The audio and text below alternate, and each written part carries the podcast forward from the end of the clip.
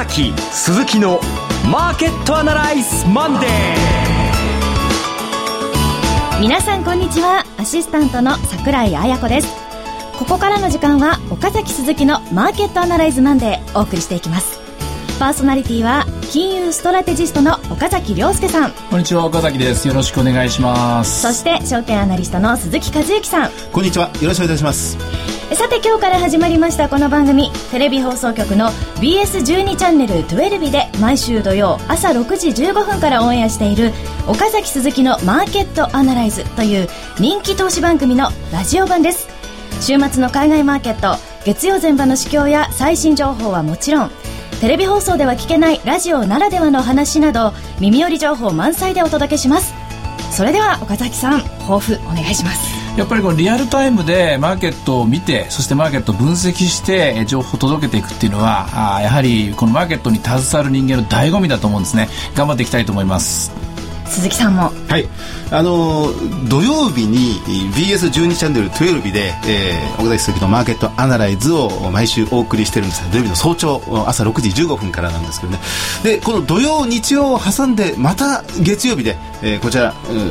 ラジオ日経から、えー、こちらの番組でこの間の週末を挟んでのマーケットをお伝えできるというところがなんとも 私としてはワクワクドキドキでありますね。まあそれと責任がありますよね。我々もね、はい、そうですね。土曜日に話したことがその後どんなふうに動いてるかここのこの場でこの目で確かめて、はい、えー、皆さんにお伝えするあの時、ね、先週末に、えー、お話ししたことをここでチェックしてそれでいいのかどうか、そして今週というものをじっくり見ていきたいなというふうに思います、そうですね、は1週間経たないので流せないですからね、はい、そうそうそうしっかりとどういうことを話したかというのをチェックお二人でしていただいて、えー、さらにリスナーの皆さんには、いい情報を、えー、必要だったらまたあのフェイスブックでもどんどんアップデートしていきますので。はいそうなんです、はい、あの番組のえっとフェイスブックですか、ね、があるので、はい、そこではあの大変貴重な情報を、はい、入れていきますはい、データを出していただけるということでまあそんな感じで頑張っていきたいと思います。私も頑張ります、はい、それでは番組進めてまいりましょう。この番組は株365の豊か商事の提供でお送りします。今週のストラテジー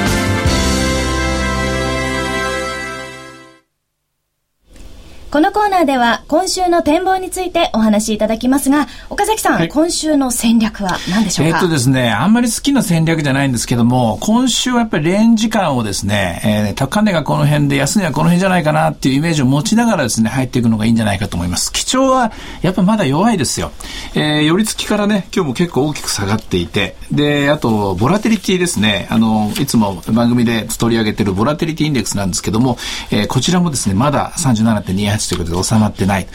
あと週末にはね、えー、雇用統計とか控えていますから、でどうしても売り物勝ちで入りやすいところだと思います。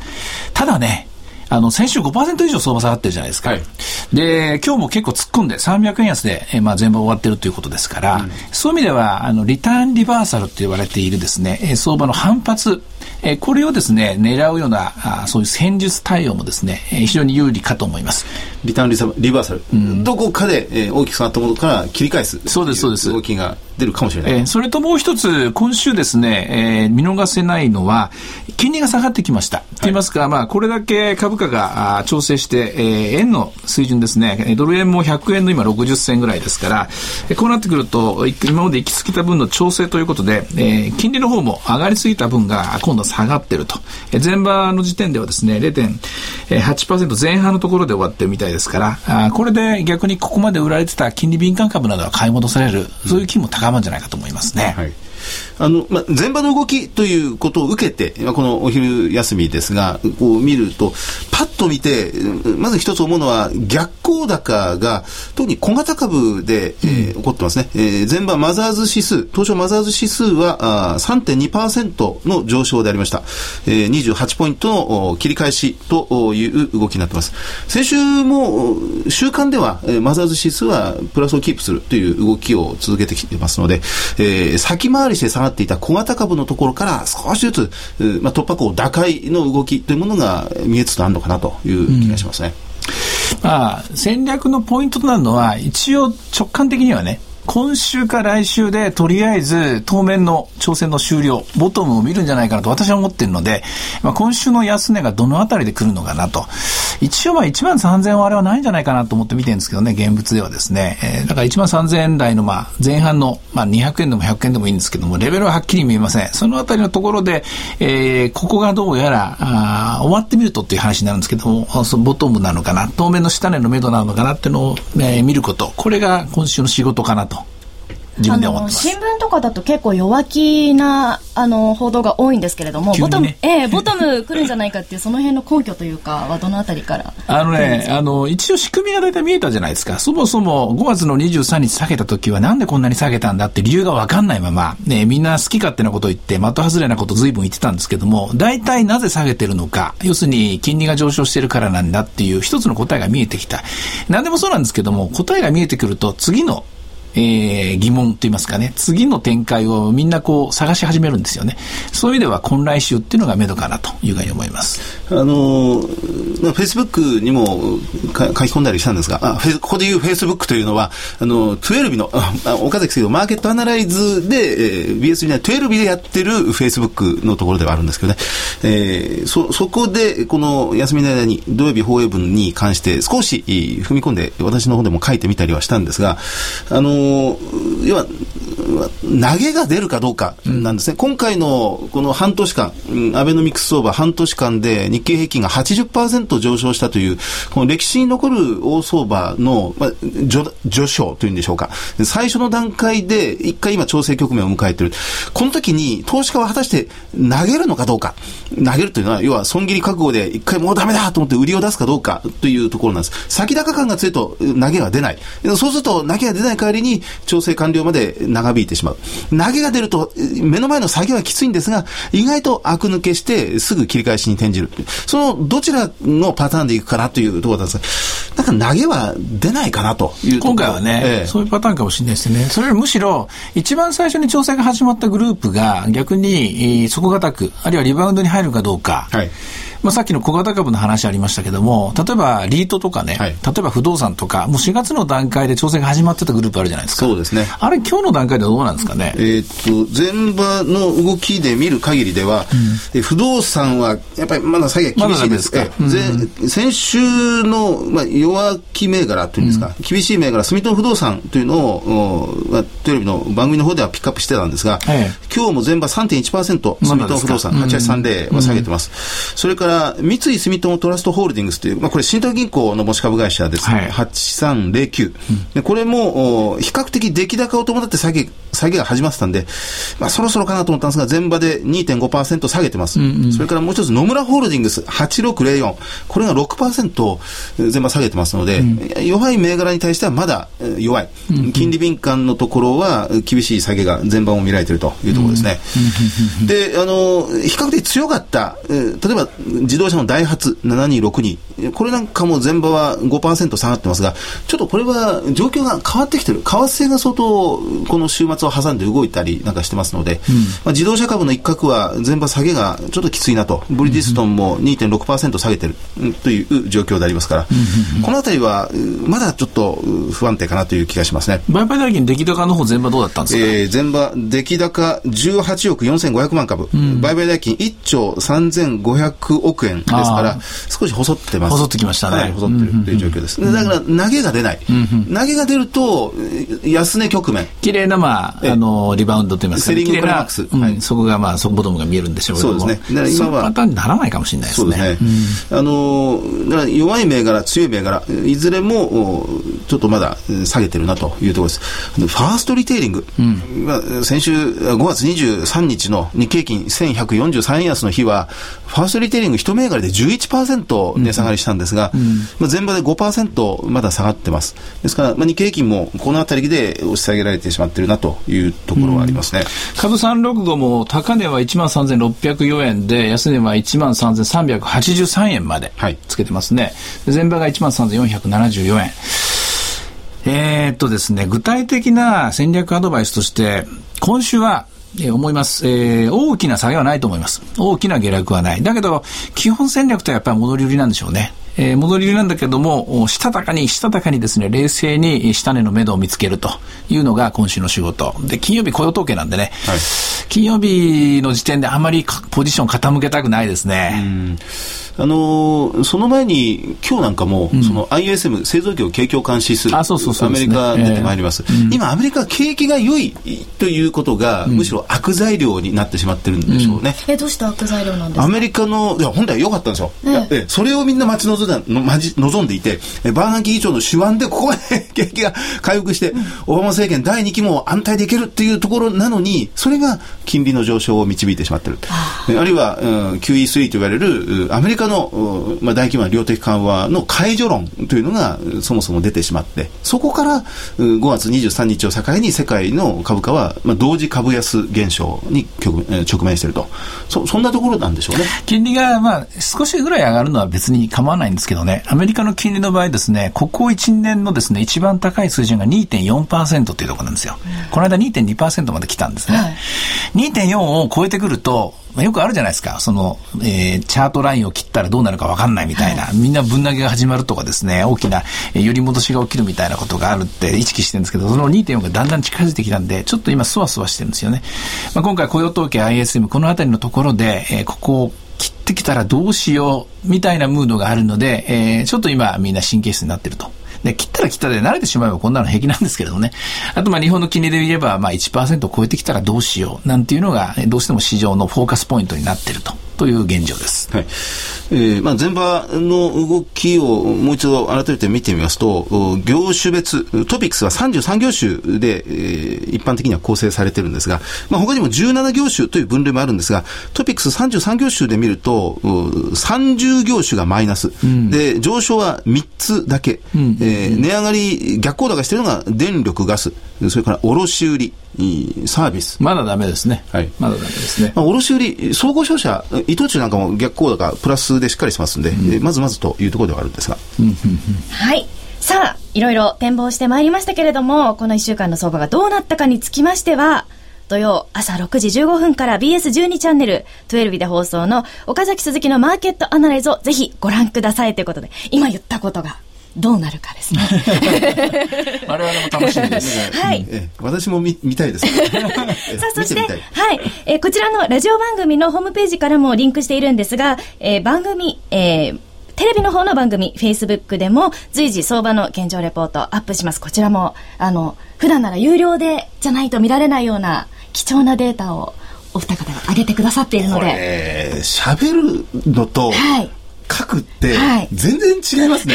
喋、はい、ったことをさあ書いてみようと思うと、喋るの30秒で終わることは書き始めると3時間ぐらいかかるなっていうのが、改めてわかります。さあ、そんな渾身のレポートがアップされてますぜひ。無料な、無料な無料なので、はい、チェックしてください。はい、ということで以上、今週のストラテジーでした。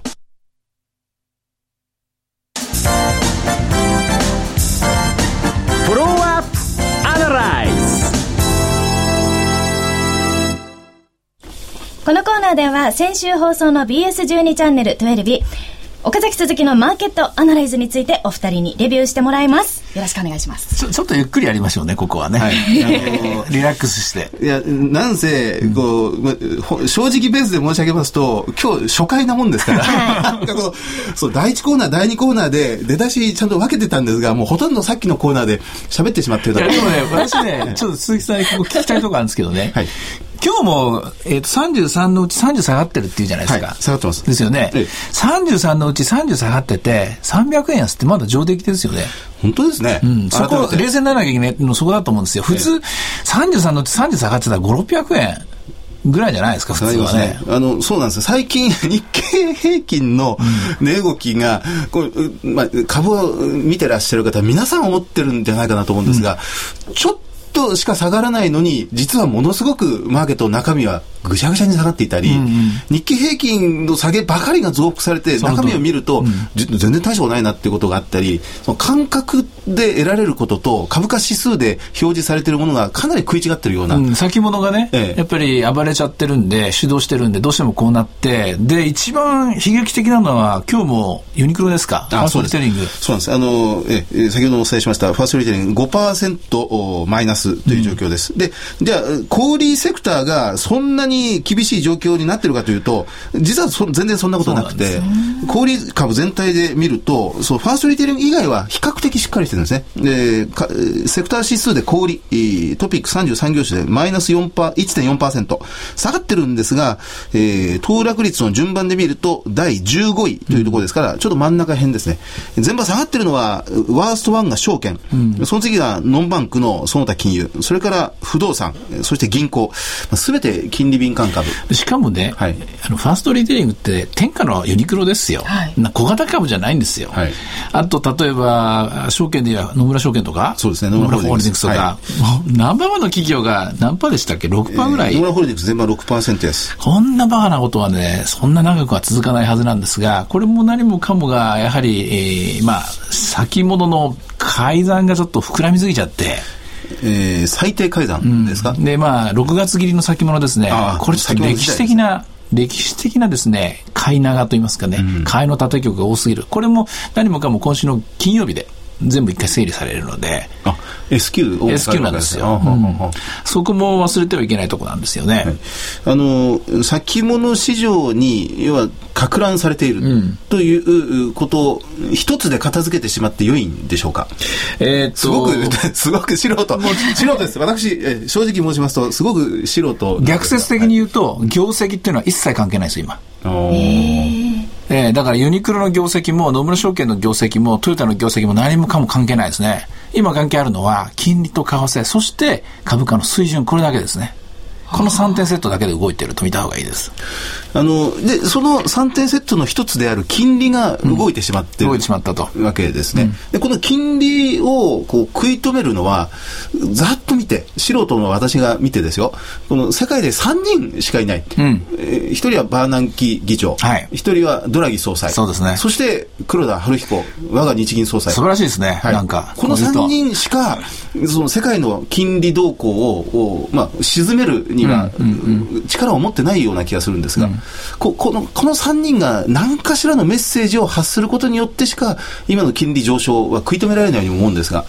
いかがですか？いや、もう同感ですね。すごく逆にいいこと言われちゃったなと思いましたね、素人のふりして、実は黒人だった。これでも何か発言はありそうなんですか？いや、動いたらやっぱり当然発言しなきゃいけません。そういう立場の人ですからね。それなんなんか何パーセントぐらいとかそういうのってあるんですか？悲鳴が上がるというのをよくマーケットでは政策最速相場なんていうんです。政策を導き出すような、えー、下げをマーケットは先に先に要求するなんてことがあったりするんですが。しかし簡単に言うんですよ。マーケット関係者は政策最速相場が必要だ それって現現象面としてはものすごい下がること。株価で言うとですね。そういうことが起こると何かしらのアクションが中央銀行から出てくるということになるんですが。うん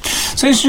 というか、まあ、あの、一昨日の土曜日の鈴木さんのあのコーナーで特集されていた、はい、今、ステージは3に入ったと、調整局面なんですけども、はい、まあ、ステージ3というのは、ステージ1の裏返しで、えー、ステージ1で買われてた銘柄がどんどん落ちていくみたいな、はい、局面だったじゃないですか。ええこ今日もとりあえずそんな感じ、まだ続いてるって感じなんですかね。物色動向で見ると、まさにそうですね。あの、番組、テレビ番組や、あるいはフェイスブックご覧になってない方に申し上げますと、そのステージ3という局面というのは、第1、第2、第3と分けまして、今年の1月以降の相場ですね。第1、まあ、1日、第8回から4月の1日まで、要は異次元の金融緩和前までは、うん、よく上がりました。で、これは金融緩和に対する期待、うん、で、まあ、それに基づく円安で株価全面高。で、第2局面というのが、この4月の1日から5月の22日、株価がピークをつけるまでのその局面。これは、もちろん期待もあるんですが、それ以上に円安によって企業業績が相当改善する。うん、まあ、特に自動車株、それから円安ですから、ねまあ、電気株なんかも変わりました。第3局面は、その5月23日急落以降ということでありますが、このあたりなんですよね。うん、でこの金利上昇、株価下落が、いまだに続いていて、今日前場もそのような影響が外出ているということになりますね。さあ、あとこのコーナー残りわずかなんですが、今のことを踏まえて投資家の方、今週どうしたらいいでしょうか？私はズバリまあ、最初の、えー、ここまで乗り遅れた人にとっては、買い場が今週、来週じゃないかなと思いますね。一応、基調としては戻り売りなんですよ。ええ、売りが基調なんですけども、個別銘柄とか、売られすぎたところは、丁寧に拾う。こういう目で見てもらいたいなと思います。鈴木さんは？私は投げは出ない。投げることはありません。投げずに待ってるということだと思いますね。うん、はい、ありがとうございました。以上、フォローアップアナライズでした。えー、そしてセミナー告知いきます。えー、6月22日土曜日、投資家セミナーリアルマーケットアナライズ2013夏の陣を開催いたします。こちらは無料のセミナーです。会場は東京証券会館で応募方法は BS12 チャンネル12ホームページ、または通話料無料の電話0120-953-225からご応募できます。応募締め切りは6月10日月曜日。セミナーの詳細は今後も続々紹介しますのでお楽しみに。番組でおなじみの矢島さん、鎌田さんにもご登壇いただきますので、ぜひご応募ください。そして7月には名古屋で初の試みとして、セミナーと番組マーケットアナライズの公開収録をします。7月19日金曜日、名古屋証券取引所主催の名称 IR エキスポ2013のイベント内、公開収録と合わせてセミナーも開催いたします。題して、リアルマーケットアナライズの名古屋の陣です。場所は名古屋市中小企業振興会館吹上ホールで10時開演となっております。また今回のセミナーは事前応募ではなく先着順となっておりまして、席に限りがありますのでご了承ください。10時にステージ B を目指してくださいね。詳しくは IR エキスポ2013のホームページをご覧ください。また、岡崎さんの有料セミナーもあります。インプライド、ボラティリティから導かれる新たな株式投資、株365を使った週間戦略の立て方が開催されます。茅場町のシグマインベストメントスクールで6月8日日曜日13時から開催されます。内容は株365の仕組み、日経平均ボラティリティインデックス分析、株365を使った週間戦略の立て方や、これまでの具体例も公開します。Q&A やフリートークのコーナーも用意しています。参加者特典としまして、セミナーで使用した Excel ファイルのプレゼントがあります。こちらのセミナーは有料となっておりますので、料金の詳細、シグマインベストメントスクールで検索し、内容をご確認いただければと思います。あれ、6月8日土曜日じゃなかったでしたっけ？あ、土曜日ですか？土曜日です。はい、土曜日でした。はい。失礼いたしました。えー、お申し込みウェブのみとなっておりますので、こちらもご注意ください。定員25名になり次第、受付終了させていただきますので、ご了承ください。ということで、お知らせは以上でございます。はい。はい。さあ、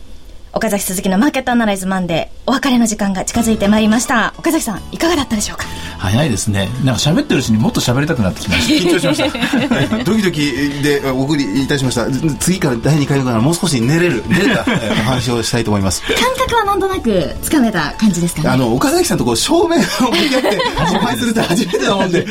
なんかそれで緊張してるみたいいつも横並びですからね。横並びで言ってますから。はい、でもなんか食事してる時みたいで話弾みますよ。ああ、本当ですか？えーなんかテレビとやっぱ違いますか、うん、面白いですね。違いますね。もう30分やりたいですね。あ本当ですか？しかしあの告知がものすごい量でした、はい、セミナーもう盛りだくさん。そうなんです、うん、告知の前に私ジングルがあると思って一瞬黙ってしまいました。けど来週からは大丈夫です。大丈夫ですね。はい。すべてはここからスタートします。そうなんです。そうですねここから、はい、新しいものを作っていきたいと思います。はいあのまあもちろん先ほどまで紹介してきた番組の、えー、テレビ番組の方のフェイスブックもアップしますが、はい、こちらのラジオ番組のホームページもアップしていきます何でもやります。はい。あのテレビでは見られないお二人のラジオならではの服装なんかも 岡崎さん、ポロシャツポロシャツですか？はい。爽やかな見られてないと思うと、なんでほんでいい加減な人間なんですよね。はい。まあ、そんな感じで、有用なね、あの、有効な情報をこれからもお伝えできればなと思いますどしどしお送りいたします。はい、これからもよろしくお願いいたします。それでは、今日はこの辺で失礼いたします。さようなら。さようなら。えこの番組は、株三六五の豊か商事の提供でお送りしました。